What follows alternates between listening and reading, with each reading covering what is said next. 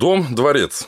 Монументальный жилой комплекс на Металлургов 39, задающий облик главной на тот момент городской площади, это столичный размах.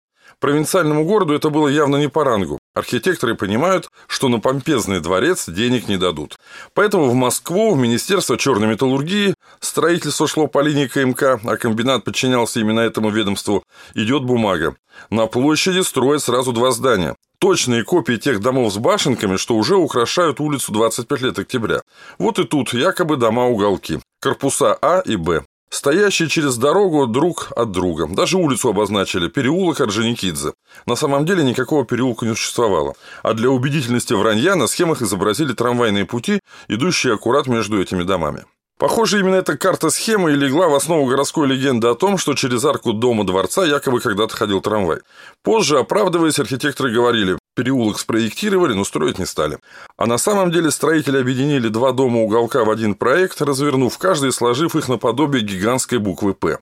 Объединить дома смогли за счет мощной двойной арки с колоннами.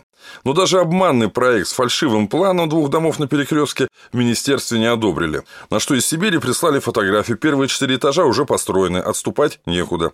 Чтобы не затягивать строительство, архитекторы закладывают в проект декоративный элемент каменные цифры 1955 год окончания строительства на фасаде. Снова отрезаны пути к отступлению, и строители вынуждены успевать, несмотря на крайне сжатые сроки. Успели.